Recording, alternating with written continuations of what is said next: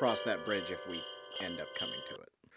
Uh, like in in regards to why I'm kind of low energy and shit, like let, letting the audience know, hey, I just spent two weeks with fucking COVID.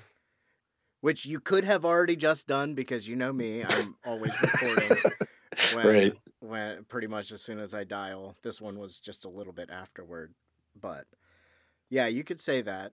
Uh, if if you like, you know, I don't push anybody to spread their personal business unless they feel like it. Uh, as as I have told you, there are some people that have been on here after recovering from COVID, COVID, and they said it on the recording, and there are other people who didn't, not for some weird thing, but just because some things people keep closer to their God, closer to their chest with uh, with a respiratory disease. That was not meant to be a, a connection like that. No pun intended. Yeah, no no pun intended. I mean, fuck it. I, I, let's. I mean, we can just jump right into it. Yeah, this is uh, this is episode two of the uh, the. the does this does this have a different name, or is this just still a, a, a side project kind of deal for Psychosemanticast? This is Yeah. the second co- comic book movie show that we've done here so far. Yeah, we're trying to come up with something a little bit more concise than the series of comic book movie shows we're doing for Psychosemantic for the Legion Patreon, which will almost always end up being in the regular feed eventually. That's that that's hard to put on a t-shirt or a poster. right. Um, but yeah, so we're th- this month we're taking a little break from the Marvel stuff, which uh, I think since the last time since we recorded that Captain America, there has been two Marvel movies that have come out in that span of time: Shang Chi and Eternals. Eternals was one of the last things I did before I contracted fucking COVID. In the in the same day we went to the theater, which was the opening weekend. Uh, we sat, you know, away from away from most people. There was me, m- my fiance, and one of her friends. Uh, and I saw Eternals, which I like quite a bit. We'll get we'll get back to that later on this series at some point. Uh, my the long and short of it is, I think it's a great like Marvel movie for grown-ups. It's kind of the polar opposite of like the like Tom Holland Spider-Man movies, which I think are very much directed at like teenagers and kids and stuff. Eternals is like the first MCU movie that I felt was like truly kind of trying to shed itself of its uh, you know pulpiness. It's it's uh, which I, I think is reflective of like you know the, I, I haven't read a lot of Eternals like the the actual comics, but I think they came out in a time where people were a little burnt out on the kiddie stuff and they wanted something a little more grown up, which is that that's pretty much what Eternals is. It's uh, uh, I, I liked it quite a bit. It's it's not super deep, but it also doesn't you know it's not catering to all the dum dums in the crowd that need everything spoon fed to them basically. Uh, and the other one was Shang Chi, which I had a lot of fun with. That was basically just like the biggest budget martial arts movie I think I've ever seen. Uh, it's got some it's got some cool action. It's it's it's a it's a decent uh, MCU origin story that has almost nothing to do with uh, any of the rest of the movies. You can kind of jump in at Shang Chi, and you don't really need to know. There there are one or two parts which I won't spoil if there's people who haven't seen it. It is on Disney the D plus at time of recording this, but uh, yeah, Shang Chi was a lot of fun too. It's got some pretty rad action scenes in it. Um, but this this this go around, we're taking taking a little break from the MCU. Uh, I think we'd originally intended to do this episode in October. Be mostly my my reasoning was mostly because the movie at least takes place on Devil's Night, which is the night before Halloween. You're you're you're a big folklore dude. Uh, I, I mean, I guess we can. You, you've probably seen the title of this episode, which is The Crow. We're going to be talking about the, the James O'Barr comics and the uh, 1993, I think, film starring Brandon Lee. Um, but uh, yeah, we'd originally intended to do this in October, and mostly that's because of Devil's Night. Do you want to explain real quick to the, the kids at home what the hell Devil's Night is, since it's not really something that's actually practiced, I don't think, anymore, thank God.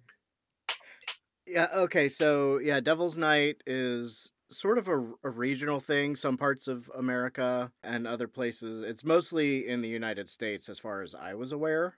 There's, you know, Philadelphia and all actually uh, I don't know if the the thing the article I looked up was just watching The Crow, but they said in Detroit where The Crow takes place, Right. it is associated with acts of serious vandalism and arson since the late 1960s, which sort of has. Uh, we'll, we'll we'll get to it in in a little bit, but I mean Detroit is a heavy influence on this comic. Uh, that's where Yeah. James, James O'Barr, the guy that wrote and drew the comic, grew up. The characters' names, except for maybe the Crow, but more like the Tintin and Top Dollar and all that shit, were names that he saw in graffiti when he was going around the city. And, you know, all the streets and intersections and shit were from his memory from when that happened. Fucking uh, Eric the Crow, his his body and physicality is based on Iggy Pop, who is also Michigan, uh, a product of Michigan. So there's yeah. Um, so that that's basically Devil's Night is the chaos before Halloween.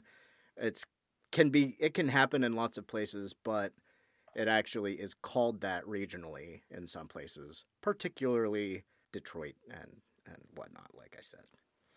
And as far as I know, I kind of think the whole Devil's Night thing really mostly only plays in the movie and not so much in the book. I didn't actually the so the the original back issues there's there's three uh like trade paperbacks I think of the crow that originally appeared. Those are very very very hard to find. There is a collection of these that you can get off of Amazon. I think for like Kindle it was like 16 bucks and the collected like print version of that's like about 20 bucks. I didn't get a chance to go back and read that obviously because the last like almost two weeks I've been like fairly bedridden and a little short on cash from not working or whatnot. There is a whole slew of Crow comics that are available uh, that came a little afterwards. A lot of them like from IDW and I think Dark Horse did a bunch of Crow comics. Uh, you can you can find those on Comixology, and they're like free to borrow or whatnot if you are on their you know Amazon Prime like uh, payment deal with Comixology. So uh, I did get a chance to read a few of those. Those those are very interesting and very similar. And uh, I think here and there, James O'Barr contributed to those, but uh, yeah, the original ones are a little a little more tricky to track down right at the moment. But um, because those were those were released by Caliber Comics, uh, starting January 1989, and there were four four issues, and then a fifth one added a little bit later, like as a epilogue, uh, like the death of Eric Draven, and then Right. yeah, all the other stuff afterwards. Uh, I ended up watching about a 45 minute interview with James O'Barr a little while after the movie had come out. I forget what the date was from, but he specifically says in the thing that he's now 40. So whenever from whenever that was, whenever he turned whenever he was 40. But he was in his uh little basement or downstairs drawing area, kind of him talking at the camera. And uh, you know, it starts Right. out he's telling everybody or the the person in the house to be quiet because he's gonna be talking, and then yeah, he goes on talking about this. Um, you know, like he fell in love with a girl that Shelley is based on, and when he was sixteen, and when they right after high school or right around the time high school was ending, she was killed by a drunk driver. He said pretty much the uh, what's her real uh, in real life her name was Beverly, but he said Shelley is a copy of her. And uh, he did Eric Draven as I forget who he said uh, his face looked like, but he said his physicality and his body was based off Iggy Pop because he didn't like to draw himself, and it was all therapeutic. You know, he was basically thinking about killing himself, and he drew the comic instead.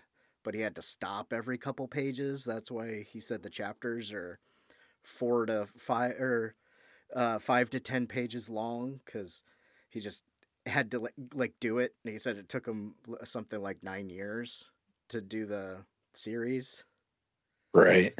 And what one of the reasons why I got to this was uh, Caliber Comics. That was like a guy at a comic book shop where he hung out that liked the t-shirt designs that he sold for him and he asked him if he could do like a comic strip and publish it. So that's why that shit's always hard to find because it was like some fucking punk rock label. And uh, yeah, and I, I think I read the original yeah the original prints of those where there there were they did a couple like, you know really really small like probably a few hundred of each issue or whatever and then there would be reprints but it was never more than like a thousand on the a thousand new copies on the on the reprint so uh, yeah good good good luck tracking down those original comics. Thankfully they've been reprinted a few times and they're they're floating around.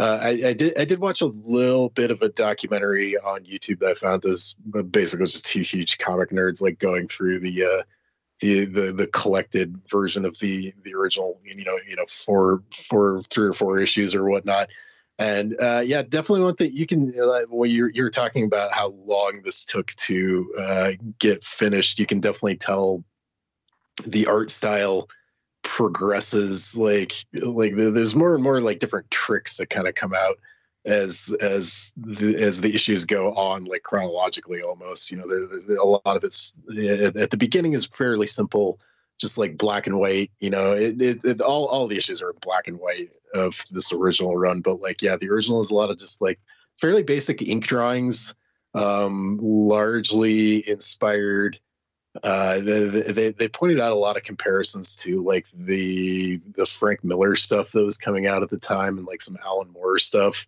um, just just in the kind of art style and how how uh, stuff was drawn, kind of. But as as you go on, the art gets like a lot more complicated, and there's different you know combinations of uh, you know stuff stuff like watercolors and crosshatch and all these all these different art styles, and you can definitely tell that the dude progressed quite a bit as an artist as his book went on, which I think is kind of neat. It would be cool to go to go through the the comics uh, because I'm a bit more into comics now than I was when the movie came out. Right. And then finding more stuff out about the creation of the comic and the the stuff that I mean there's so many we'll we'll get a little bit more into it when we talk about the movie which we did watch instead of the comic book that we tried to find issues of. But but you know, he was he the way he describes himself uh, when he was 16 or so uh, as a teenager sort of exemplifies a lot of the people I knew in high school who were really into this movie. Right. And stuff. And also some of the things that happened in his life translate directly into the comic book and the movie. And I know he, he was pretty happy with the the way the, the movie ended up. Uh, he he was said something about how there was one producer and he thought he was joking, but a producer was talking about making it a musical and having Michael Jackson play the crow. Oh my god. And he just freaked out after he found out he was serious. And he's like, why can't somebody just make my comic like it into a movie like it's supposed to be? Because I'm a big movie fan and I drew the comic sort of like storyboards and I, I think it would be good like that. And uh, he was pretty happy with the people that took over the project and made everything that way. But he he did mention one thing as the way he liked to look at it, especially with the uh, the sequels. I actually I have never seen one of the sequels. I don't know if well, I watched one of them for this, the, oh. the second one. Is that the City of Angels? Uh huh. We'll, we'll go get we'll get to that here in a minute because I got a little, at least a little bit to say about that fucking movie. He said, having seen the sequel, maybe you'll appreciate this a little bit more. He said that he likes to think about way back in the day. Somebody asked Raymond Chandler what he thought of what Hollywood did to his books, and he said they haven't done anything to my books. They're all right there on the shelf. What they did with the movie is what they did with the movie. Right. Huge point of contention with comic book artists and and Hollywood kind of. I mean, just look at fucking poor Alan Moore and like what what they did to his fucking babies, and you can kind of understand why you know, especially smaller indie artists that you know their their book was like a, a you know like a passion project and they put a lot of blood sweat and tears into it and then they make a fucking awful movie based uh, based off of it it's it's like uh, i can understand why a lot of artists would be a little gun shy to even like entertain the idea i mean the money i'm sure is super tempting because i'm sure you know they don't the, the original artists that's another thing they, they tend to get fucked over a lot when uh the, the their characters and stuff they they created makes the leap to the silver screen. Um, that that happens way more than it probably should. But um, yeah, I, I, think maybe not at this point when The Crow is coming out. There wasn't really a lot of good examples. This was a few years after uh, Tim Burton's Batman movie had come out and made a bazillion dollars. Um, but yeah, this was kind of one of the earlier comic book adaptations which is kind of wild to think about because it's I mean a little little baby book done by one guy, you know, printed in super small prints, but had, you know gained enough of a cult following, kind of that uh, eventually the the movies were optioned, and you know Miramax uh, had hired producers and directors and stuff to to you know bring it bring it to life basically. Um, but yeah, this movie could have turned out a lot fucking different. I mean, I, I suddenly was remembering the uh, attempted a Fantastic Four movie that Roger Corman had made, like even a few years prior to uh, Tim Burton's Batman movie, and that was so fucking bad that they buried it and then never came out, and you can only find it in dodgy bootlegs at comic book conventions now. but yeah, I could I could understand where O'Barr was would be coming from if he was like a little nervous about them like bringing this to the big screen because not only were there not a lot of I guess this is a weird time in comics. We should probably talk about that kind of. The early '90s was like kind of. Uh, I, I would I would feel fairly confident in saying the early '90s was kind of really the punk rock era of comic books, and when things like took a really drastic turn and I think a lot of that has to do with you know the the publishers are probably looking at what their actual demographics for people that were buying comics at the time were, and it was a lot of a lot of kids that had grown up in the 70s and 80s that now had a little bit more disposable income and had kind of a craving for more you know aimed at adults kind of comic books. Like this is a, a few probably around the time he started writing it was wasn't too far after uh, frank miller well, first he had his long run on Daredevil, which uh, I think took that character in a definite, a definite different direction than a lot of stuff that Marvel have been putting out. Just a lot more violence, a lot more. Uh, everything just felt kind of grungier, and uh, eventually the uh, the Frank Miller Batman comics, like Dark Knight Returns, had come out like late '80s, kind of And I think that was a huge, huge turning point for comics in general. And like that book was such a humongous success and was so critically acclaimed that all the other publishers were like, well, I guess comics really aren't just like for kids anymore. And we can start writing stuff that's a little more adult oriented. And this like weirdly is when I really kind of started getting into comics was the early 90s. And I remember really specifically the uh, the the ongoing Batman series that came out like around this time. This was like after Bane has broken Bruce Wayne's back. He's basically like a paraplegic that doesn't really do a whole lot, and he hires new Batman, uh, who is like way more brutal and way more violent in the books, like not just in story but in you know the terms of the art uh, like kind of reflected the, this this very dark turn that a lot of these books took. Not not everything. I remember the Spider-Man comics are still pretty kid friendly around this time, and a lot of stuff Marvel's putting out. But uh, there's there's also like this big resurgence of indie comic publishers that were kind of coming out of the woodwork. This is around the time that Todd McFarlane started Image Comics. Once he left his, he, he's another one. His run on uh, the Spider-Man books with Marvel is all the art. The art style is very weird and gangly and just kind of gross and strange looking.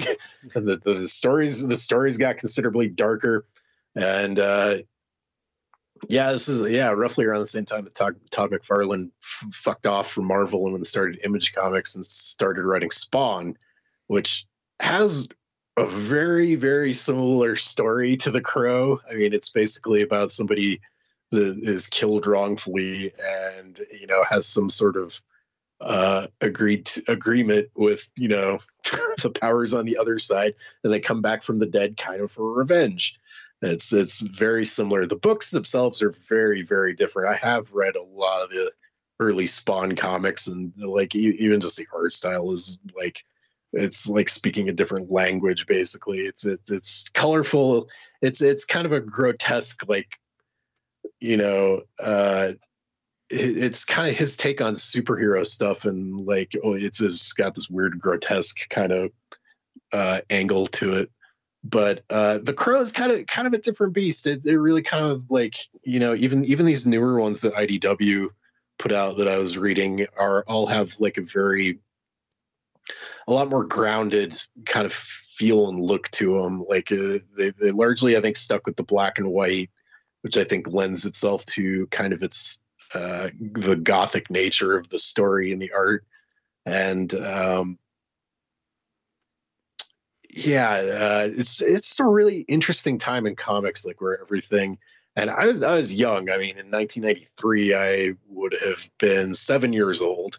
So the, the, thankfully, this was still a time when you could get comic books at like the grocery store, and I didn't have to. We had like a hobby shop, I think, that sold comics in my town, but uh, that's not true. There, there was also like a gaming store that, like, primarily I think sold, you know, dice and Dungeons and Dragons and Warhammer and stuff like that. But they also had comics, so I kind of bounced between the three as and as far as like buying actual physical copies of comics back then. And yeah, a lot of it was that that run of Batman that was the uh, I think fans jokingly refer to it as the pointy ear era of Batman. His, his ears on his cowl just kept getting bigger and bigger and bigger, and uh, yeah, everything was just like super weird and grotesque and dark. And uh, I, I think a lot of that inspired, you know, my my my taste in art and film and stuff like that in general. Because this was, uh, I mean, this is where you would get these kind of stories. Like the, there wasn't a lot of movies or TV shows being made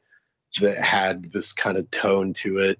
Uh, obviously, video games were so fucking crude at this point that like you weren't really uh, the storytelling wasn't really a thing in video games at that point. So kind of where I think a lot of us turned to is comics, and you would get you know something outside the realms of traditional storytelling and traditional art, and it kind of appealed to the weirdo outsiders, the the angsty goth kids, much much like Eric Draven himself. So, um, yeah, that's uh, that's about. I mean, you're you're pretty close to the same age as me. You're you're like a year, a few years older than me. What were I mean? Do, do you did you have kind of similar experience with comics like in the early '90s, or because I, I know you eventually like were you got exposed to a lot of comics by having band practice at a comic shop but like what was your like experience like before that kind of with comics? Before that yeah it was the early thousands when we started practicing at the comic book shop and that's when i sort of got a little bit more back into it. I mean i, I kind of grew up around comics a little bit. I, my dad had a lot of old ones from the 60s like the stuff R. Crumb drew for, or stuff like the Fabulous Furry Freak Brothers, that I think is an animated show on Tubi now. Uh. Three, three, stoner dudes. I, I think I don't even know, like Woody Harrelson. I, I'm guessing does a voice. I don't know if I'm making that up just because it's Woody Harrelson, but um, and I remember the, the death of Superman was really big, and I liked those movies and things. And uh, my best buddy's dad is and was a cartoonist, so there was all f- kinds of comics at his house. You know, he had the original.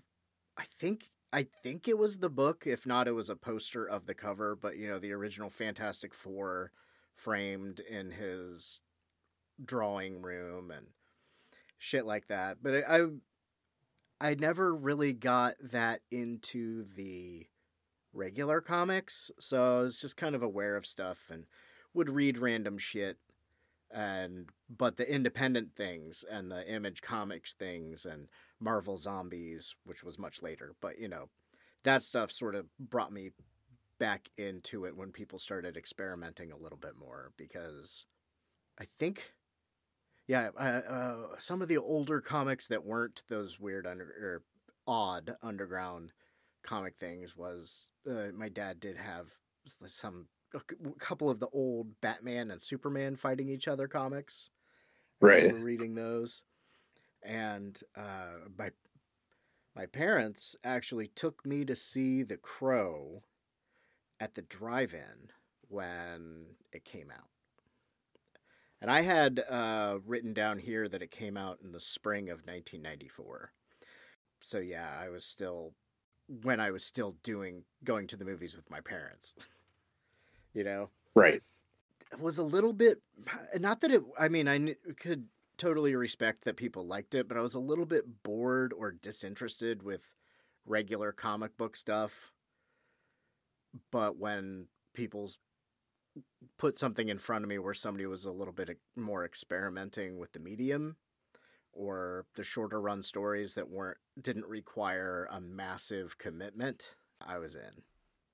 Yeah, because that was I mean that was hard to do. It was almost impossible living in a small town where you didn't have like a super dedicated comic shop and the disposable income to keep buying the books in a series. Like collecting a whole run of just about anything was basically impossible as far as like my my childhood comic buying would go. So yeah, I definitely have be- better memories of the, the one shot stuff. I, I, definitely I still have an issue somewhere around here of uh, Batman: The Dark Knight, where Batman goes to a small Louisiana town and is like trying to solve a murder, and he kind of has to team up briefly with Swamp Thing, I think.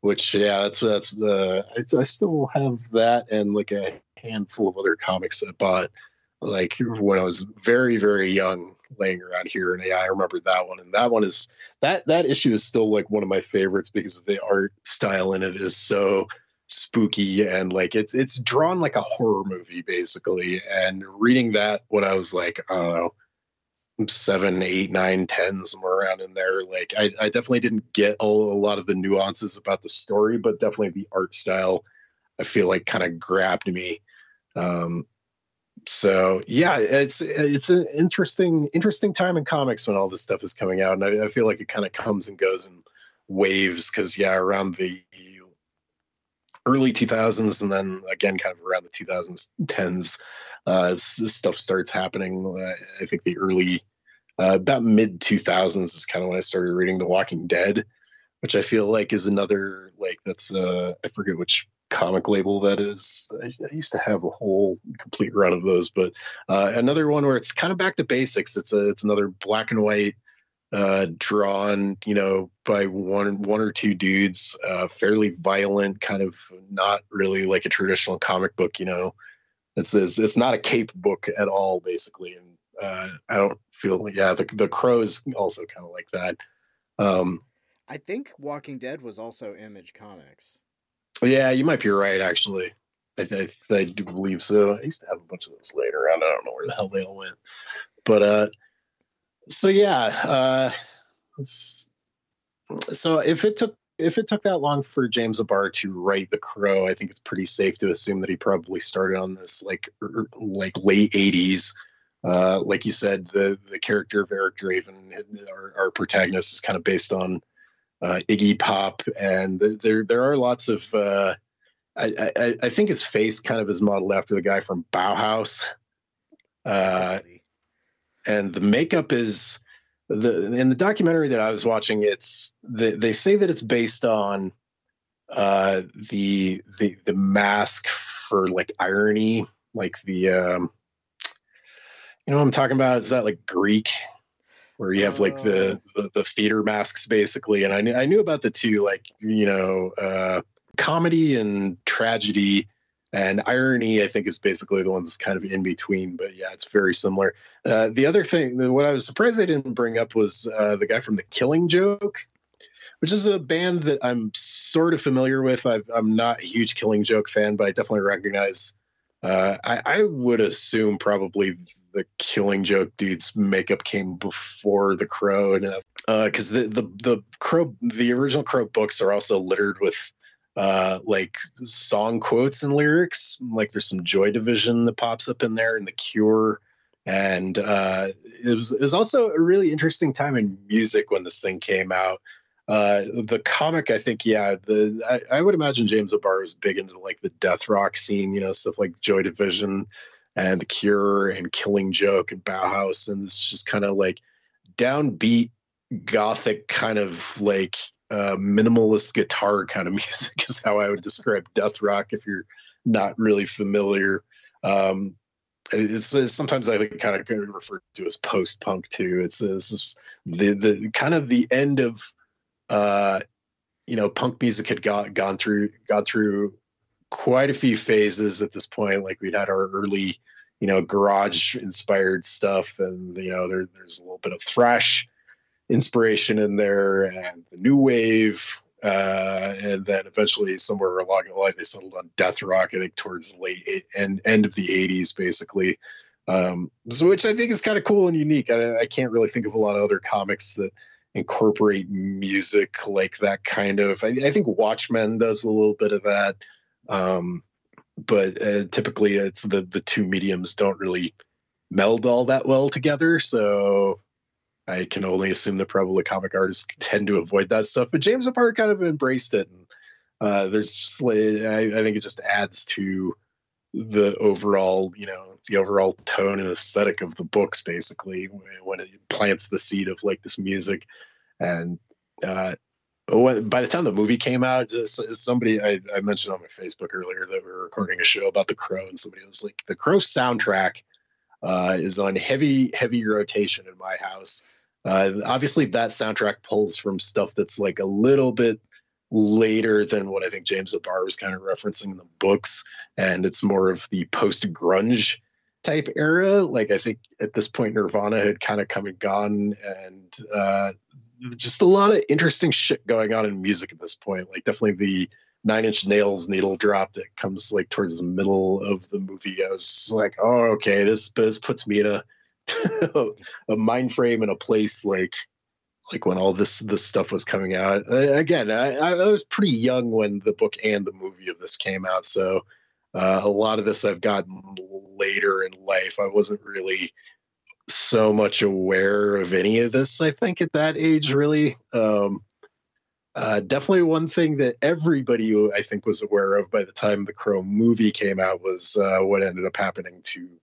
Brandon Lee, which uh, I feel like was never really properly explained to me, like what actually happened until a year or two ago when Shudder put out a series called Cursed Films. Did you did you end up watching that, or have you seen that episode about the crow on that at any point? I didn't watch that, but I did look into it a little bit and see a couple, you know, the curse of Brandon Lee, fucking documentaries that everybody made around that time where they basically went through. And uh, did you watch the did you rewatch the cursed films one?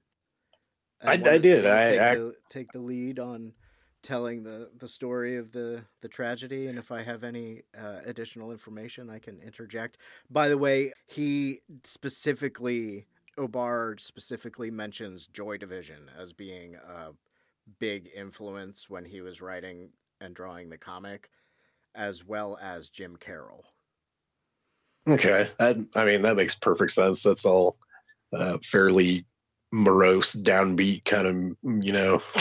yeah. It fits the it fits the mood of the book like perfectly, which yeah, it makes it makes a lot of sense why he why he put that stuff in there. I think it just adds to the mood, but yeah, I mean, a lot of the stuff that pops up in that episode of Cursed Films, I, I think you, you, can get from other other sources like Wikipedia and stuff. But um, yeah, basically, so in a nutshell, kind of the the reason there's really only like two actual things that I can really point to why people would think that it was like a cursed production because this is another thing that comes up every uh, 10 or 15 years. Like the you know the, the the other movies that they did episodes on were like the exorcist poltergeist uh the twilight zone movie and i think the omen was another one where just like weird shit happens like you know, happens on set and you know people get hurt and you know the i, I feel it's it,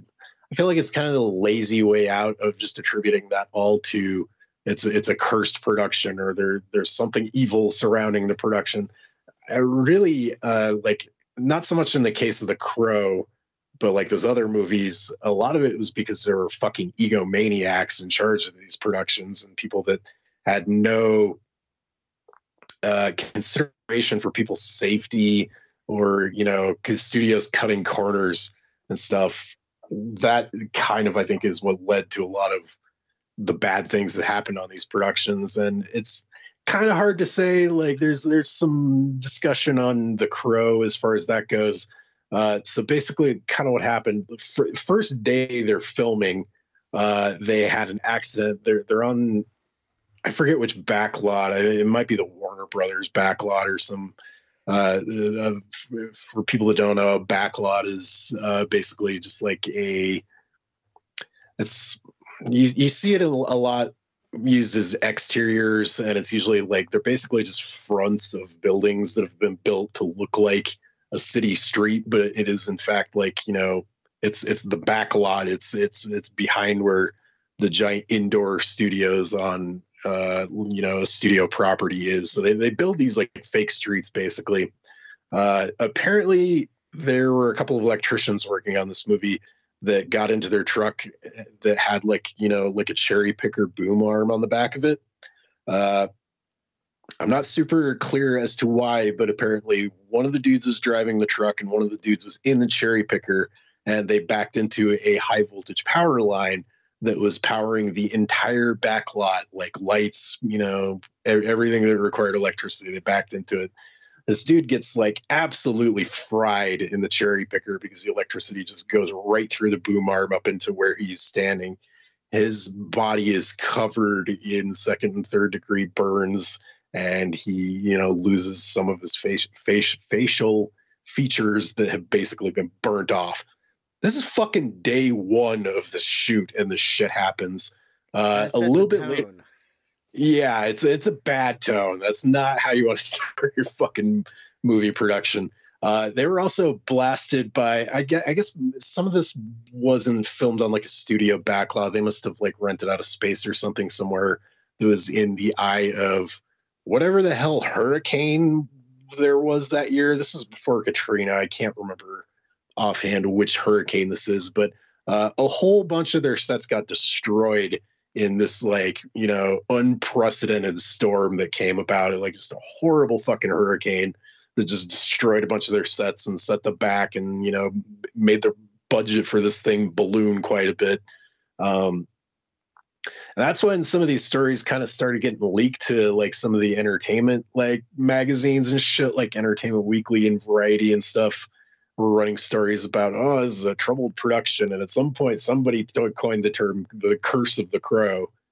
Uh, and this this was before what happened to brandon lee which is uh, like everybody knew about this like when we were kids which is basically they were filming a shot which i don't think actually like you can't you can't like scrub through the movie and be like this is the exact shot where brandon got fucking um, so basically, what they, happened? They destroyed it after the investigation. Right, and the scene still. I mean, the the, the actual shot that he. So basically, what happens? Um, there's a couple different ways that you can use blanks in a movie, like for gun type stuff. And this obviously, uh, I, they haven't really come out and said yet, but I'm pretty sure this is what exactly happened with fucking Alec Baldwin here pretty recently on the filming of that Western Rust, where uh, a cinematographer was killed and a director was shot. Um, there's two different ways you can kind of do it. You can take like if you need a shot where as big on westerns and stuff where you see them loading the bullets into the chamber of like a revolver or whatever.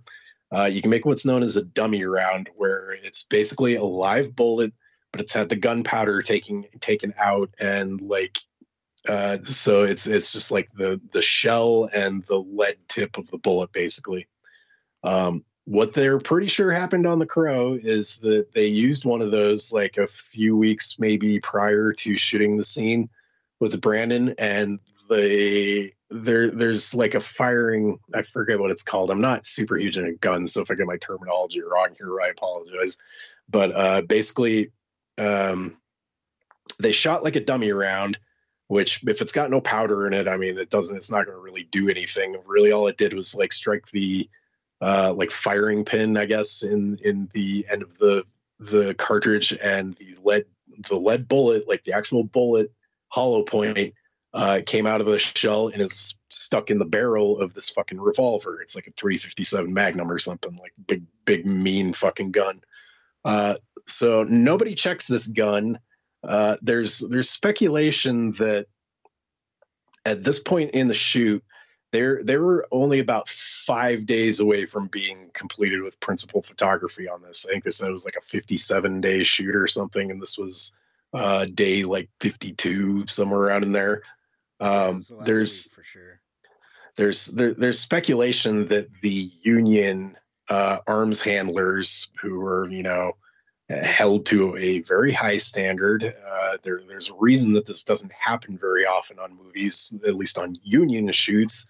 Uh, there's speculation that that guy got sent home like as towards the end of the uh, the shoot, and they were legally allowed to bring in like a local guy uh, to to fill in for him, and they're pretty sure what happened is no nobody ever checked the barrel of this prop, the quote unquote prop gun, which is very much a fucking real gun. Uh, the, it's the ammunition that's the prop and the you know part that makes it not real. Uh, nobody ever checked this gun for like uh, something stuck in the barrel. They go to shoot a film, or they go to film a shot which they kind of changed on the day. Like originally, I think he's supposed to get like a knife thrown at him, and they had you know makeup and prosthetics, all all stuff set up for this. And like on the day, they decided they're like, no, let's make it so that he gets shot. Basically, I, I guess they figured maybe they could have that filmed a little bit quicker or whatever.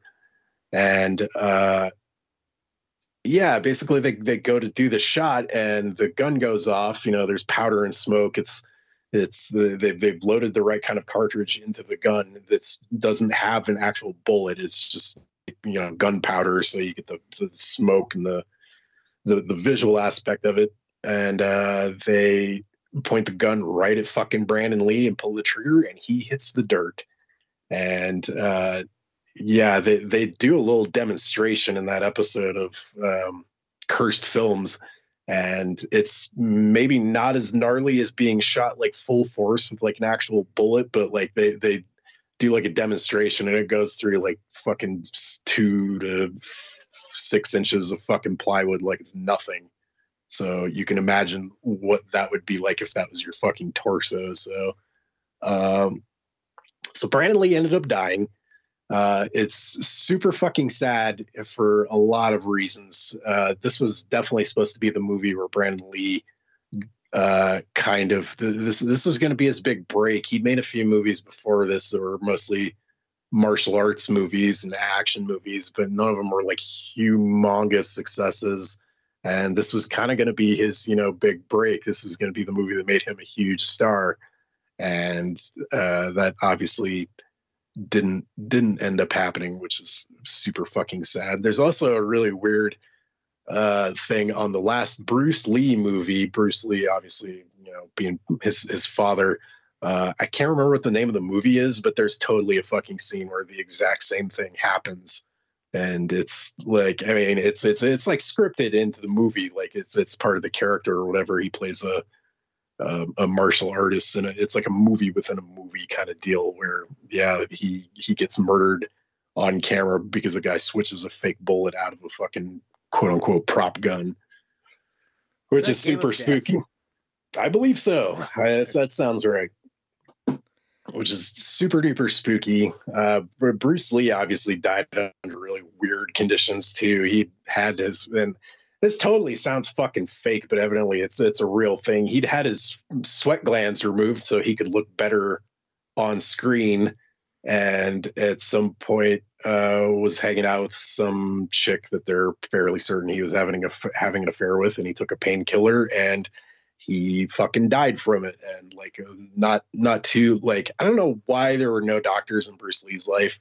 They were like, maybe this is like taking out your sweat glands thing is a bad idea, bud, because he ended up having like a seizure on the filming of that last movie, and uh, like yeah they, they're pretty sure that kind of contributed to it. He he, he took they think also that like this painkiller that he took he might have just had like a horrendous allergic reaction to like they just didn't know that that was obviously it wasn't something prescribed to him so they had no way of knowing how he would react to it or whatever and uh i mean it's it's a bummer but it's there's nothing you know spooky or cursed about how bruce lee died but um, I got I got a sip of sip of tea here. Go oh, ahead. Okay. There, I had not heard about the sweat glands thing.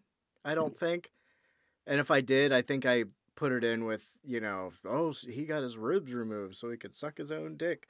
I, well, yeah. But I did see in a documentary that he was hanging out with his almost definitely mistress and he took he took a painkiller drug that was given to him by a friend, and they said that it was a extreme allergic reaction. Uh.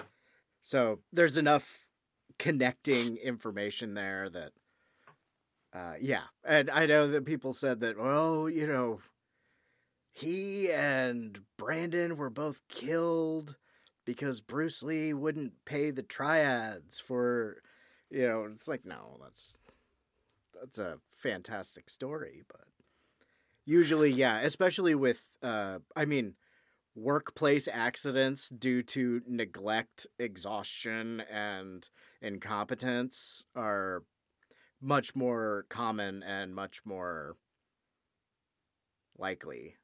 And especially on night shoots, you hear a lot of weird shit happens with night shoots. Like they're they also kind of attribute that that to like kind of how Heath Ledger died, I think, because he was like working really weird hours and taking you know different kinds of prescriptions and like I, I I'm a, I'm a firm believer that like humans are not meant to work overnights for like fucking long long stretches of time and that is when accidents and weird shit kind of happens. It's not and no, there's nothing yeah there's absolutely nothing supernatural about it. It can all just be contributed to you know people get exhausted and fuck up things and accidents happen kind of deal you know? Yeah overworked people in the movie industry?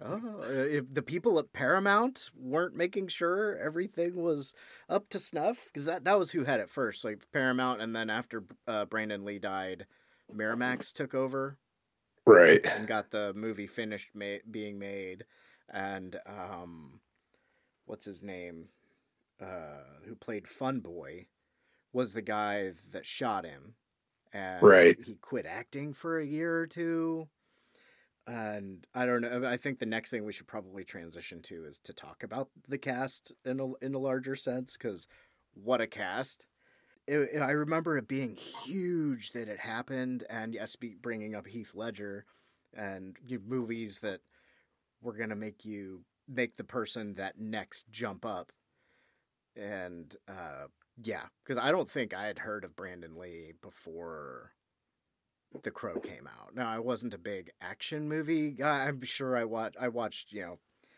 Commando and Terminator and Jean Claude Van Damme movies and you know maybe a couple other things, Bruce Lee, but I definitely wasn't seeing the type of action movies that Brandon Lee was working in that you know you would see on Cinemax after the porn ended or before the porn yeah, he really hadn't made much. Like, I still don't think I've seen any of these other movies that Brandon Lee has been in, and I don't really like. I've never really heard anybody be like, "You should definitely check out this one," or like, "This is his other like really great movie." Like, I don't think uh, it was. Pre- it was a, a very fortunate thing for him. I, I'm sure at the time, like that he was he was attached to play at the star and like a very buzzed about comic book adaptation, which like that that even that right there like had a completely different meaning in 1993 when they started making this than it does like now. Like uh, I don't, I don't think it was. I think it was fairly unheard of that comic books were getting made into movies. They were they were very few and far between. So like this was really meant to be a big fucking deal to Brandon Lee, and he kind of got robbed of that. Yeah, people like Tim Burton made comic book movies at that time, and that was part of his deals with studios to make other movies that would make them money. Uh, I, I I'm sure I saw Showdown in Little Tokyo, but that was because of Dolph Lundgren. Oh, okay. And yeah, uh, the the Crow when they weren't on the back lot and stuff, they were shooting in Wilmington, North Carolina. Oh, okay, so right in Hurricane Alley. Yeah, I, I remember that added to the tragedy. I mean, it's just all these layers of tragedy folded upon each other that make The Crow. There's James O'Barr's tragedy that the story ba- that the story is based on and the lost love and random sudden death and then yeah multiple accidents and things on set and and then Brandon Lee's accidental death and then I mean the movie did well when it came out, but it just, just it became this this thing in culture, you know, like every goth girl I knew in high school loved the fucking crow. All the guys that I was just like, man, this guy's so sad. Why is this guy always so sad? that guy liked the crow. and you know, I I didn't dislike it, but I didn't latch onto it at that age. You know, uh, when I was becoming a teen and stuff. I I was just like, okay, yeah, there's there's the crow. But I was also that guy was like, too many people like this and they're all sad. I'm not, I'm not sad. I'm not gonna give a shit about this movie. You know, you know, I didn't shit on it or anything like I did with other things. You know, trying to, or not trying to, but you know. the goth the goth kids loved it. I think I think we were more a little more into like the punk rock stuff and kind of s- skipped over you know stuff like this and like uh, the, the other one is the the Sandman comics by Neil Gaiman. Uh, those oh, right. are fucking huge with the goth kids. They all worship that shit and yeah, it kind of passed me over too as like a teenager and whatnot. Like I, I mean everybody I think was familiar with the the circumstances around the movie, but like any any of the like source material and stuff, I think uh, completely passed by the majority of people. But uh, I, I've, yeah, I've, I feel like I finally reached the age now where I kind of have an appreciation for how incredibly morbid and sad these fucking books and these movies are. Um, I don't know why that is exactly. I guess I'm just a little more a little more in touch with my emotions uh, at the age of 35 than I would have been at like 17 or whatever. But yeah.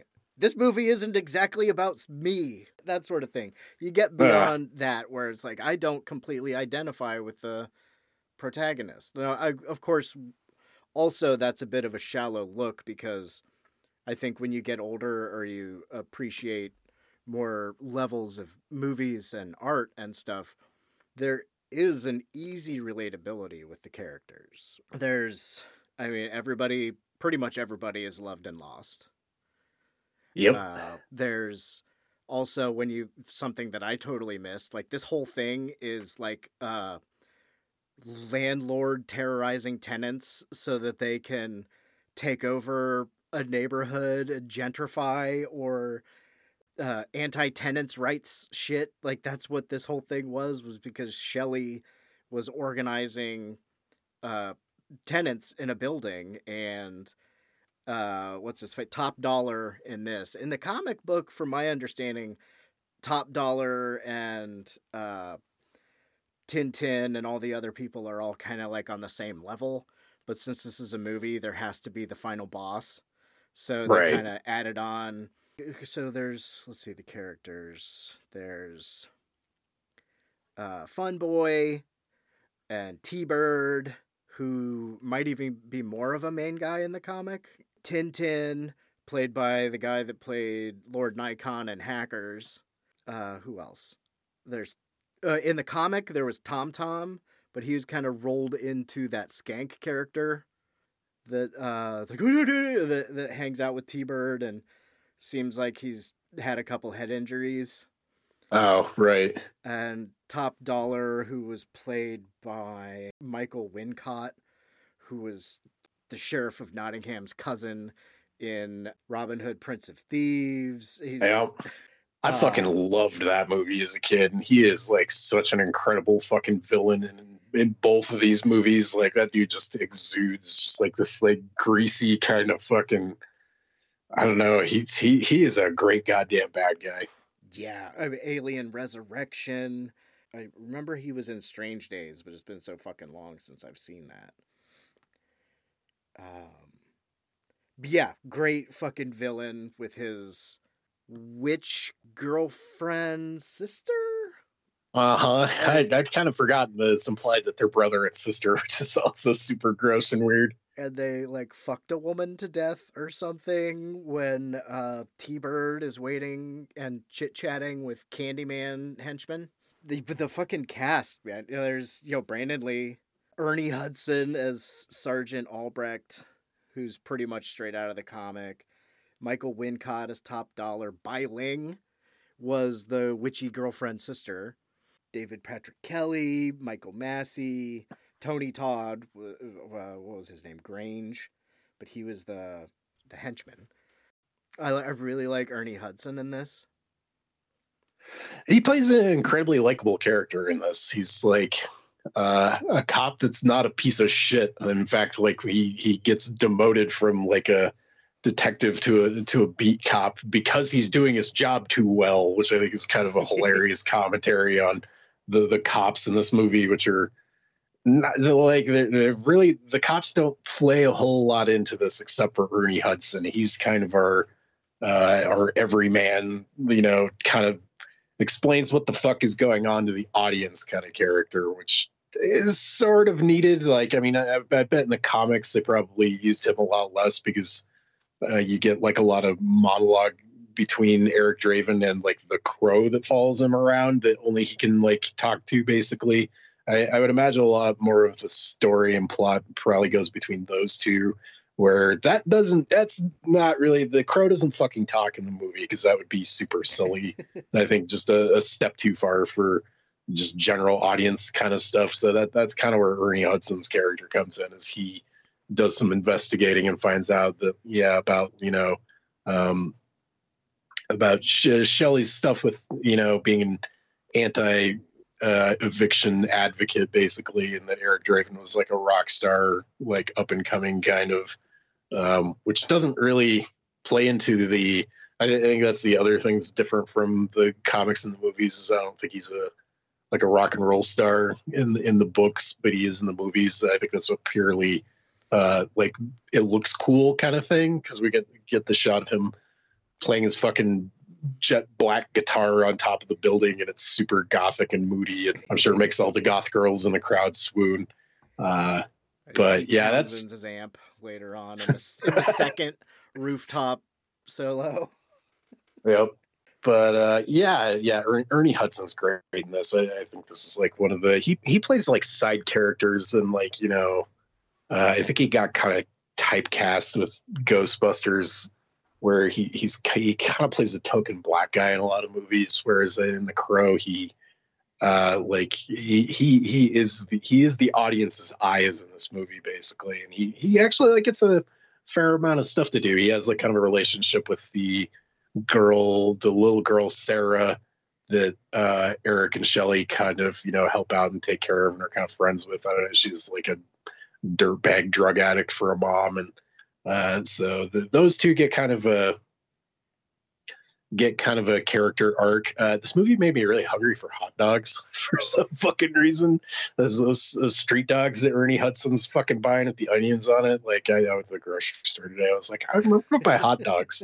this movie makes me want makes me want a good good old good old fashioned street dog.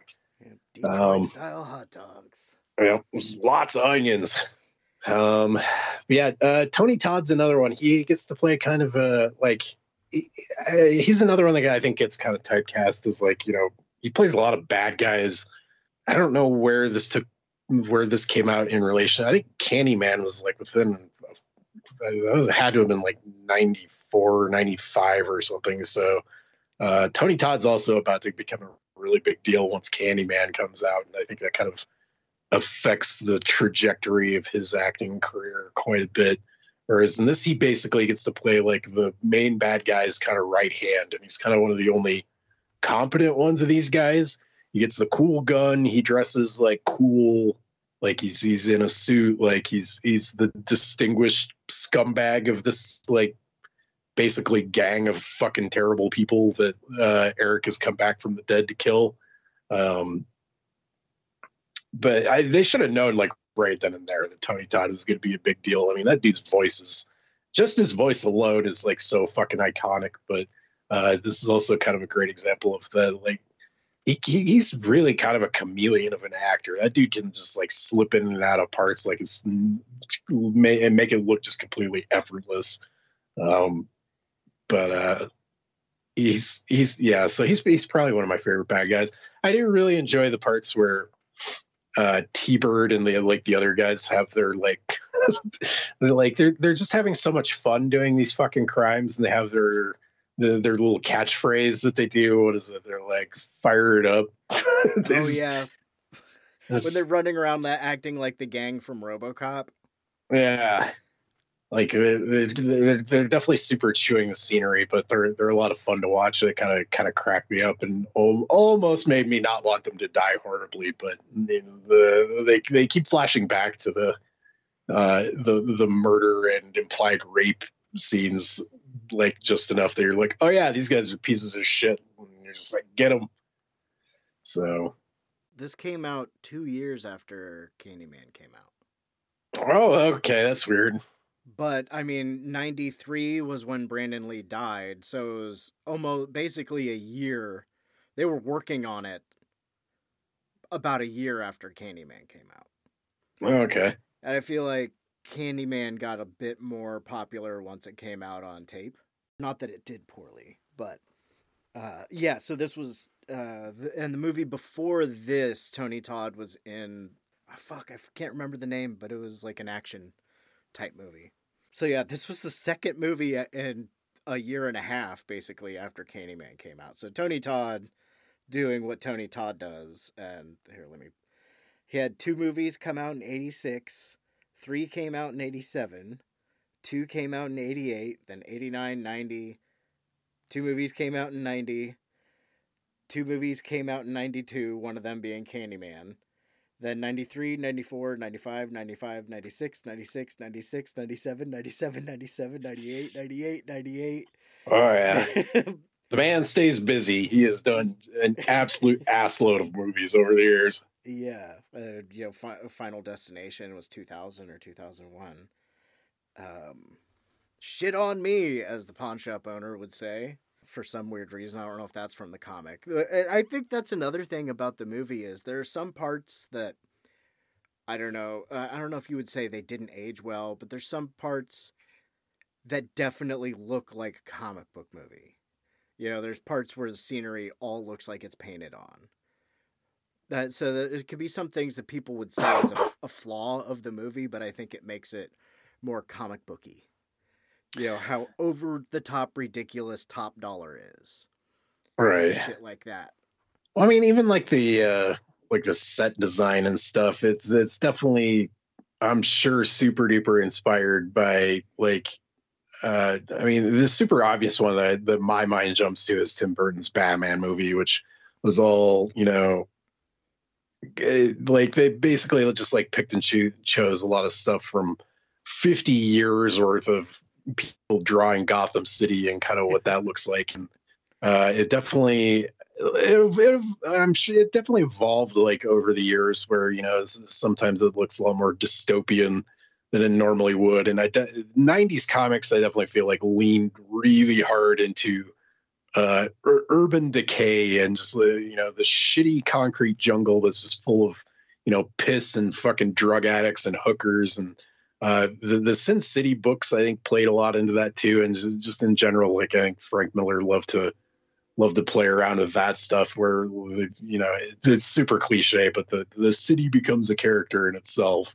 Well, this, this doesn't you know take place in Gotham City, but it definitely I think feel, I feel like borrows from just the scuzzy city look of uh, the the ways cities were drawn in, in comics at the time, and the the, the it they they did try really hard, I think, on a fairly small budget to translate that to the movie when the movie came out. But yeah, where my mind immediately goes is the Tim Burton Batman movie because it's just like it, it, looks like it never stops raining.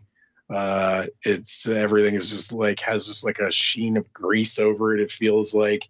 Um, they and said they took like, a lot of the color out on purpose. Yeah, which uh, helps. You know, that that's kind of a fairly traditional kind of you know, not even really just an art like a film trick, but like an art trick is yeah, you you, you dull the colors for uh, everything except for what you want there to be emphasis of color on. Like, I mean, the yeah, Sin City is a great example of that, where the majority of the books are, you know, just straight up black and white, but uh, there would be these little little Schindler's List esque flares of color like hidden in there for emphasis, kind of. Uh, obviously, they couldn't do the Crow like even even back then, like trying to do the Crow movie in black and white probably would have been box office suicide, and people would have walked out of it and be like, I didn't pay fucking four dollars or whatever a ticket cost back then to watch a black and white movie. So they had to do it in color. So yeah, kind of the way you do that is you, your your sets are uh, very minimally lit and colored, basically, which I think is cool. It's it, like we were saying earlier, it's it's kind of of the time, but I also feel like this movie came out quite a bit before a lot of movies that like tried to do way the same exact thing. Like, it's not really a name for the kind of subgenre that this inspired. Like, you know, movies like The Matrix and uh, Slay, like a lot of like action movies. I feel like borrowed from this in in like the story and like i mean this this is around the same time like tarantino's starting to do some fairly violent subversive movies and like uh it, it was a weird time for comics and movies kind of like the early 90s like a lot of the you know people that like we consider like pioneers of like film now kind of were starting to get their start in the early 90s and we're making some pretty experimental wild shit and uh, the Crow, like even though it is a you know ostensibly a studio movie, I, I think is super duper ahead of its time in that respect, in in look and tone and feel, kind of. So, uh, one one one thing I took away from the, the this watch because I've I've seen this a few times. I didn't see this until quite a bit later in life, like my you know early twenties, I would say. Um, I kept doing this thing where I knew. Uh, so we should probably explain what a fake shemp is. Uh, that's a term that was kind of coined by uh, Sam Raimi when they were filming the original Evil Dead movies, and kind of where that comes from is the original Three Stooges uh, shorts that came out in like the 40s and 50s or whatnot. There was actually a fourth Stooge that died and was replaced with I think Curly and, they used to film those Three Stooges, you know, shorts, uh, like three or four of them at a time. Like basically, I think whenever they could borrow uh, sets and you know stuff like that from from other productions, and then you know get the Stooges on there and film or whatever. So they had a whole shitload of shorts that were not finished when this guy I forget what his first name is, but his last name is Shemp. He's kind of a weird looking guy, and he's like the older. He like he, he's considerably older, I think, than the other two Stooges at the time that these were filming. Uh, so he dies like in in the middle of filming a whole bunch of these, and like they couldn't just abandon you know these these shorts that they've shot the majority of uh, so what they would do is they would try and find uh, basically a body double or somebody that looks enough like him, at least from like the back or the sides, that, that they could squeeze him into the shot so that there's you know three of them there. He wouldn't have any dialogue or whatever, but uh, yeah, Sam Raimi kind of, you know, had enough of a keen eye as a young filmmaker and a huge Stooge fan that they would play like basically they made like a game out of it where you would spot the fake Shemp. Uh, so that kind of became the term for uh, on when when they filmed filmed the first Evil Dead movie and they started losing cast members because they went way over schedule and people were just like fuck this I've had enough I'm leaving but their characters you know still had they still had to shoot stuff with those characters so they would do basically the same thing where they dress somebody up and put like a bad fucking wig on them and shoot them from from the back. Um, there is a little bit of fake Shemping going on in the crow, and I'm fairly certain that like most of that comes in like the first like 10 or 15 minutes of this movie and the the majority of the rest of this i think they had in the can by the time the accident happened with brandon lee but uh, you can always tell. And like, I mean, this happens on movies where your, your actor is still alive. Like there, there's absolutely nothing like this is a, this is a fairly common practice, mostly because I, I think a lot of it's to save money because it's a lot cheaper and easier to get, you know, like say Chris Evans body double on set for a day than it is to get actual Chris Evans. Like if you don't have, if you don't absolutely have to have your star on, like, I mean, it's always, kind of a shortcut and something that I don't think like probably a lot of people even notice kind of. Um, but yeah, I definitely could tell there's a lot of shots at the beginning of The Crow that are filmed either like from behind Eric Draven's character or it might just be like his feet or something. Or like if you go back and watch it, like yeah, you can kind of make a game out of it of just like spotting all the shots that are probably not him and are probably his body double. Um, there's apparently also like I didn't know this either until I watched that episode of Cursed Films, but uh, they did need a few shots of Eric Draven in the crow makeup, like from the front. So they got his body double, who like he looks fairly like the dude, like except for in his face, basically. They apparently made a fucking mask of Brandon Lee and made this dude wear it for a couple shots, and they said that it freaked everybody out big time on on set and that they really didn't want to do it but i i think there's you know maybe a couple of shots that kind of where they need like if you stuck him in the background you probably like i said you probably wouldn't know that that's not him or if you know the focus is a little soft on him like you probably wouldn't be able to tell. But yeah this the the makeup effects guy said that that was like one of the hardest things he ever had to do and that it was really fucking creepy on set like because they they all they all loved Brandon. Like they they he was he was you know he, he was he was a really cool guy, and yeah, it, it hadn't been. I don't think a lot of time passed between the accident and when uh, basically his family and stuff with Brandon Lee's family was like, you should finish this movie. Like you would have wanted people to have seen this. And this was, you know, something he was really excited to do. And you, you need to fucking finish the movie. Uh, so they, you know, they did the best they could. Uh, they uh, they they rewrote some parts. Uh, Michael Berryman was apparently supposed to be in this movie. He was going to play a character that is in the comics, like called the Skull Cowboy. It was another kind of like omnipotent like being that pops up to kind of I think move the story of the comics along a little bit more and kind of tells like Eric Draven like what's going on. Like he's he's he's not like the angel of death, but kind of along those lines, basically. And he's just like a rotted away skeleton looking dude that's like a cowboy, basically. Uh, and Michael Berryman was supposed to play him in the movie, and they shot like a couple shots towards the beginning of production.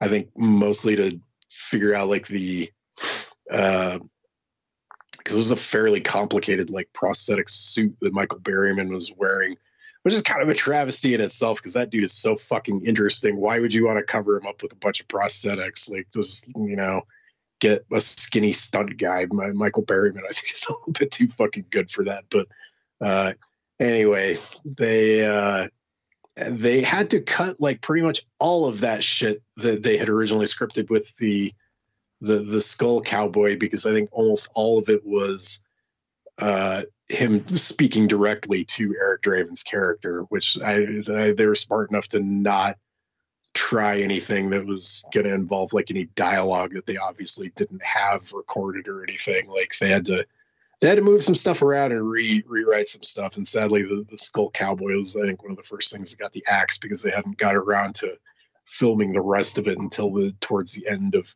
production. But uh, yeah, my, Michael Berryman's such a fucking man. That dude is so fucking rad. I, I met him in Denver at film festival at some point, and that's kind of a bummer that he's not in the movie. I think it could have been pretty rad. Um, I mean, he he's he would have been basically unrecognizable under all that makeup, and I'm sure they would have dubbed his voice something a little spookier. But uh, really cool dude, and yeah, it's the stuff he had to say about this production. I think is almost like makes it worth checking out that episode of Cursed Films. Re- really interesting dude, kind of a bummer. Yeah, his whole whole entire character got the axe after uh, the accident. So um, yeah, really, really weird movie to rewatch all these years later, know, knowing all of this. Right. I think we should take a quick break, and then when we come back, you can tell me about watching the sequel, and we'll Oh, talk yeah. about whatever else that comes up, and then I'll let you go rest your voice. How's that all sound? Okay, sounds good. Yeah, I'm gonna go make a cup of tea real quick. All right.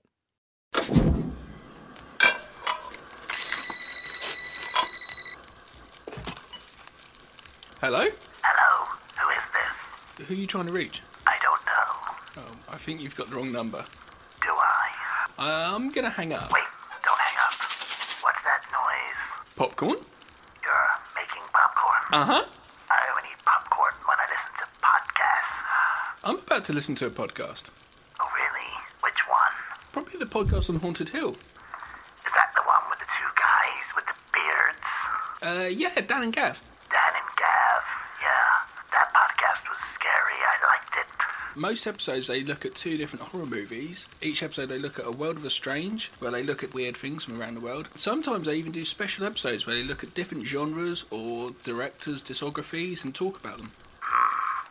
Do you have a boyfriend? Maybe. So where can I find the podcast on Haunted Hill? Or you could go to legionpodcast.com, Facebook, Twitter, or just go into iTunes and search for the podcast on Haunted Hill. So, are you gonna ask me out? Are we back or are we not back? I don't know. Are we? Yes, we are. And you're going to tell me about the Crow City of Angels. Maybe. Or maybe just a little bit. And then we'll uh we'll say goodbye to everybody and all that fun wrapping up stuff. So the Crow City of Angels is the first of three fucking sequels uh, in movie form. There was also a TV series of The Crow, which I'd completely fucking forgot about. I think it aired on Fox in like the late '90s, early 2000s.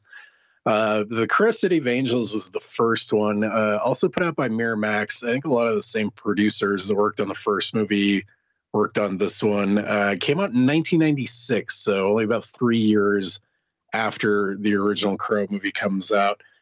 Uh, Brandon Lee's been replaced by an actor named Vincent Perez, um, who has mostly done a lot of Spanish language stuff that I have never heard of. He also directed a few features here fairly recently. Um, he uh, he has a very very difficult uh, job of you know replacing like one of the probably most widely publicized like uh uh you know film accidents in fucking history uh, with the exception of maybe like the twilight zone movie which has an awful horrible fucking sad story about it um so I, I had never seen this. I remember it coming out. I don't remember if this played in theaters at all. Uh, there there is a box office gross listed on Wikipedia. This made twenty five million dollars apparently, which is weird to think about because it's definitely this movie looks like it cost more than twenty five million dollars. I mean, it doesn't have nearly as many uh like big stars as the first movie does, but um it get the the production value carries over like i mean it's there's there's not a huge drop in quality of like what you're seeing on the screen as far as like sets and special effects goes. Like it's a pretty pretty heavy movie in, in terms of that. I and yeah like i said i remember i remember this came out uh, we had satellite at my house, so DirecTV was like advertising the shit out of this and wanting, wanting you to watch it on whatever their equivalent of pay per view at the time was. Um, and I, I'm pretty sure I distinctly remember asking my mom about this. And I was like, didn't the guy that played the crow die? How, how the hell did they make another movie of, about this? And that's, I'm sure she was like, well, I'm sure they got a, you know, new, new person to play him basically. Um, I didn't. I, I sat and watched this a couple days ago because you can watch the first two if you're a Paramount Plus subscriber right now. Um, there, there, there. Like I said, there is two other sequels. One of which is on no fucking streaming service, which is the third one, the Crow Salvation. I, I was gonna sit and watch all of these while I was on quarantine these last two weeks, but the Crow Salvation is almost impossible to find and the fourth one, uh, The Crow Wicked Prayer, which came out in 2005 on that last one. Salvation came out in 2000. Uh, Edward Furlong plays our main character, the Crow, and I watched a few trailers for that fourth one, and it just looks like the fucking cheapest piece of shit movie I've ever like. I I don't I couldn't I couldn't bring myself to pay four dollars to rent that thing because it looks like a fucking Tommy Wiseau movie like phenomenally like low quality and low budget. The Crow City of Angels isn't bad. Uh, it's basically kind of it's it's similar to the comics in the respect that it's basically the same thing over again, just with different characters. Like I think they could have kept like I mean they kept making Crow comics after the movie came out. Like like uh, like I said, Dark Horse I think published quite a few, and then IDW Publishing like picked up the rights and did quite a few of them in the 2010s. Uh, and quite a few of them are really good, but they all kind of follow the same story. Like they're all kind of like somebody dies and is brought back by the crow and kind of embodies the character for one reason or another. Uh, Vincent Perez plays plays the main character in this. His name is Ash. Uh, he's like a like a car mechanic or something and he doesn't really have like a, a lady in his life uh, but he, he does have a son. His the, the son's mother apparently fucked off at some point before the movie because she was a drug addict. There, there's lots of anti-drug messaging in this movie. Like almost all of our main characters are like drug dealers and junkies and lots of stuff uh, Sarah, the the little girl from the first movie, is now a grown up character. Uh, she's played by Mia Kirshner, who uh, she's probably the best part of this movie. She's got incredible screen presence and is just gorgeous, and uh, she plays kind of a she, she she plays the little girl grown up, so she's familiar with Eric Draven and Shelley and all that, and kind of knows what's going on like as far as uh, she's in this one she's kind of the audience's eyes and kind of explains to ash like what's going on and he's you know come back from the dead for a pretty specific reason mostly revenge. Um and so it's kind of the base it's basically kind of the same thing. It's a, it's a revenge story. Um iggy pop is actually in this fucking movie which is wild uh, he, he plays like one of the uh, one of the, the, the scumbag you know gang member guys. Uh, we, we, get like a new big bad. He's this guy uh, for uh, Judah, played by Richard Brooks, who's uh, another. it's kind of kind of fucked up. He's kind of like a, a knockoff version of Tony Todd. He's he's like this like tall, skinny black dude that has like this incredible fucking voice. Like I'm sure I, would have to look it up, but I'm sure I've heard his voice like somewhere. But he's he's like this like scumbag drug dealer dude that it's it's fairly random. Like I, I think Ash and his son witness a bunch of Judah's dudes like basically murdering somebody out on the street. So to make it so there's no witnesses, they kill those. They shoot those two and tie them up and throw them into the fucking bay. Kind of. Um, it's it's it's all very similar. It's it's all kind of treading fairly familiar territory. Uh, Iggy Iggy Pop's pretty great in it. He has like a very like uh, he's he's got like blonde hair and he's wearing like fairly thick eyeliner and looks kind of like a like a mom that would yell at like a Walmart employee, basically. And there's also a really weird choice where they play a Stooges song while Iggy Pop is like like like I, I think he's walking into like a porno theater where one of his fellow gang members has just been arrested and the needle drop that they use in that is uh I think the song's called out now I want to be your dog.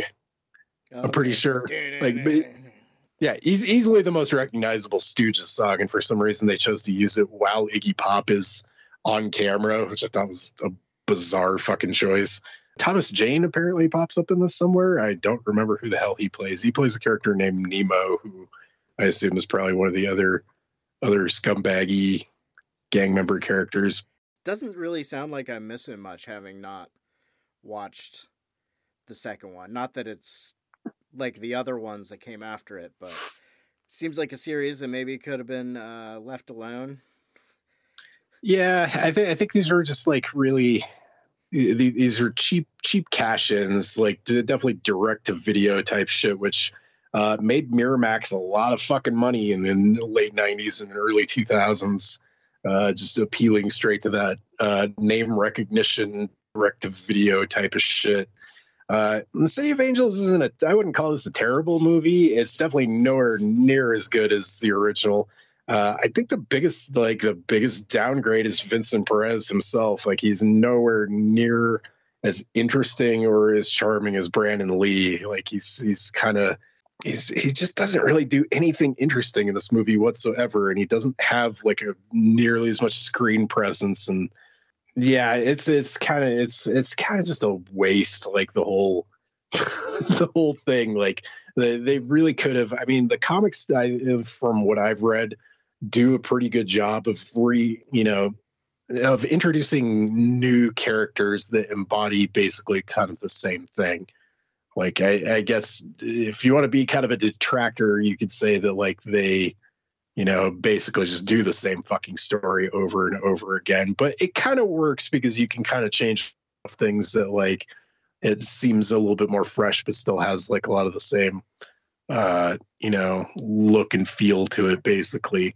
And I don't really see a whole lot of reason why they couldn't have done that with the movies, except for I think maybe audiences weren't quite ready to, you know, have like because it was just it was so well known that Brandon Lee had died on the first one, and obviously wouldn't be back to do any sequels that like I don't think audiences are ready for somebody to replace him. I think the movie was fairly well liked when it came out, and I think a lot of people just thought it was in poor taste to jump in like not even a couple years later and like have somebody else playing him, even though that's totally something that like works in the comics. Like it's it's only Eric Draven in the original ones, and then it's different people throughout the rest of the the reboots and reimaginings of the series kind of deal. So um yeah, you're not really missing anything not watching City of Angels.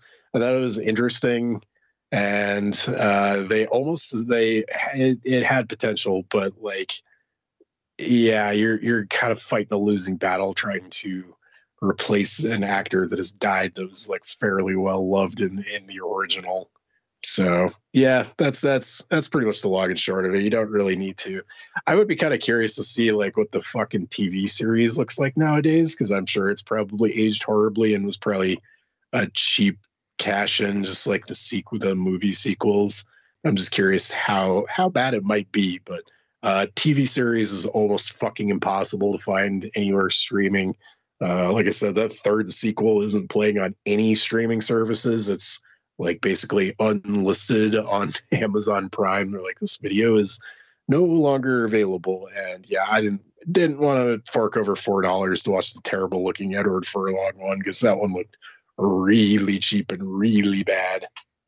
Well, maybe now that who owns? Oh, is it Paramount? You said owns the property now.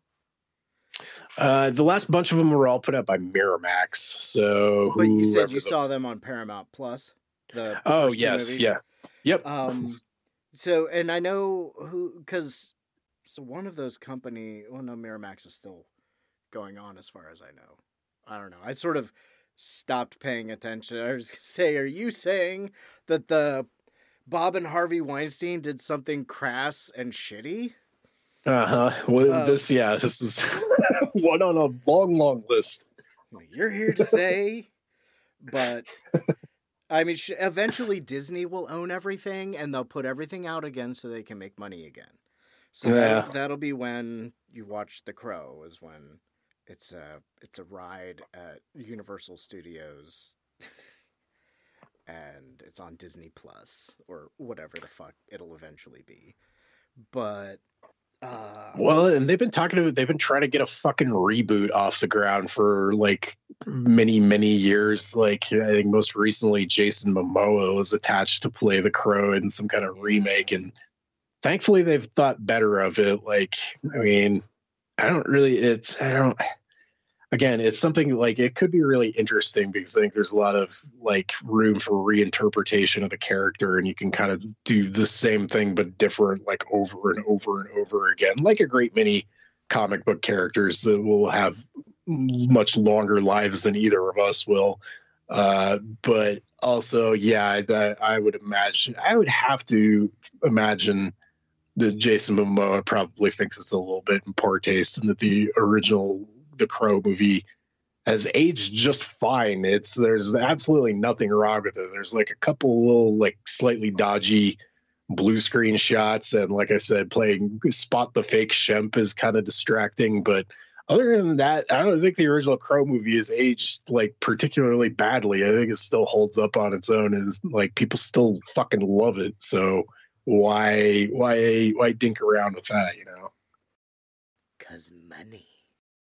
Because But yeah, money artistically, no reason. There's plenty of other stories, and all that. But yeah, I, eventually it'll it'll get redone. I know Jason Momoa is a fan of comics, but yeah, I I saw that he had been attached, but nothing happened, and he's moved on. He would have been like a berserker crow, because he's he's he's pretty big and buff compared to all the other interpretations i mean yeah with fucking iggy pop like that dude's a zero percent body fat and looks like a fucking skeleton a lot of the time yeah. Anyway, I think that was the episode.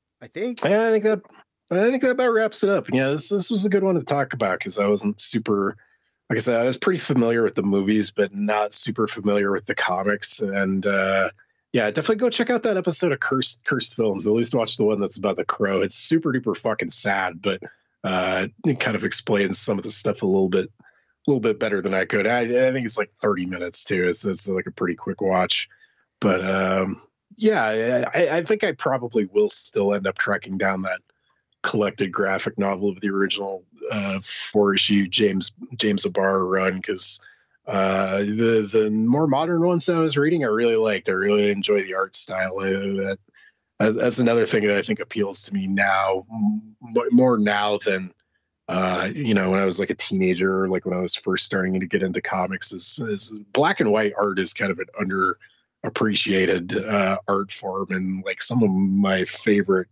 comics now, all these years later, black and white. Like I really love the original bunch of Walking Dead comics, and like there's there's a really gorgeous uh, comic adaptation of Night of the Living Dead that came out uh, like early mid '90s. I've since tracked down like I, I think I own like three different versions of that one, but the art style reminds me a lot of The Crow. There's this like all all the great black and white art tricks that you can do, like with you know crosshatch and watercolor and negative space and stuff like that. I, they they did with the Night of the Living Dead comic. It's it's really fucking good. I, I hope I still have a copy of that over here somewhere. But um, yeah, this uh, this was a good one. I, I think we'll probably we'll jump into something a little more traditional for for the December episode. I, I, I do like the fact that you you pointed out to me putting this out in November. You're like, well, it's kind of a bird month, at least for us Americans. So uh, happy Thanksgiving. Watch the fucking crow.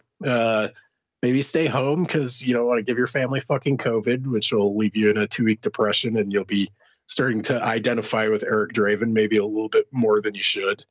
Uh, definitely, if you're listening to this on the main psychosemantic feed, uh, consider supporting the Legion Podcast Patreon. I, I, I I'm a member. I get my podcasts uh, way before they go out on the main feeds, and sometimes you get fun little exclusive stuffs. And I think I pay like five bucks a month for it, so uh, it's it's totally worth it.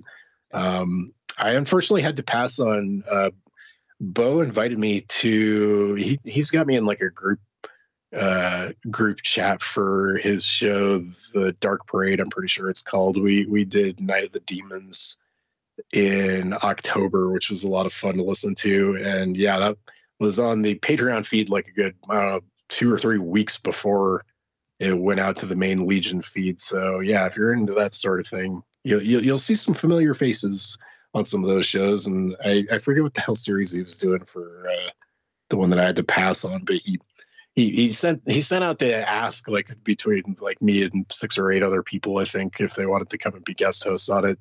The day that I got my fucking uh, COVID diagnosis. So I unfortunately had to pass on that one, but I, I will be back on some of those shows, and obviously we're gonna try and get back on track and do one of these comic book movie shows once a month ish. So um, yeah, we I, I guess we'll probably jump into something Marvel for the next go around. I don't know if we're if we're still doing the uh, uh, the the MCU movies in chronological order. I think Captain Marvel is up next. I mean, unless you count Eternals is kind of a weird one because it jumps all over the place, like spanning like a thousand fucking years, like in in terms of time. So I mean, you could make the argument that that one probably is now the the the first one in chronological order, but and, and, I'm not sure where Black Widow falls into any of this either because that's a fucking prequel. I think it takes place in the well, I think it takes place. It, well, obviously it's definitely before Endgame, but I forget kind of where it's at as far as that goes. But uh, yeah, I don't know. We'll, we'll talk about it. Maybe we'll abandon the chronological order and pick something else. But uh, might might be Captain Marvel for next month. We will find out. And yeah, if if we miss a month, we will try not to miss two is kind of how we're doing this. Tune in next time for the adventures of insert whatever thing. The, whatever the fuck this yeah. show's called. He did what we all must learn to do. You and you and you and you.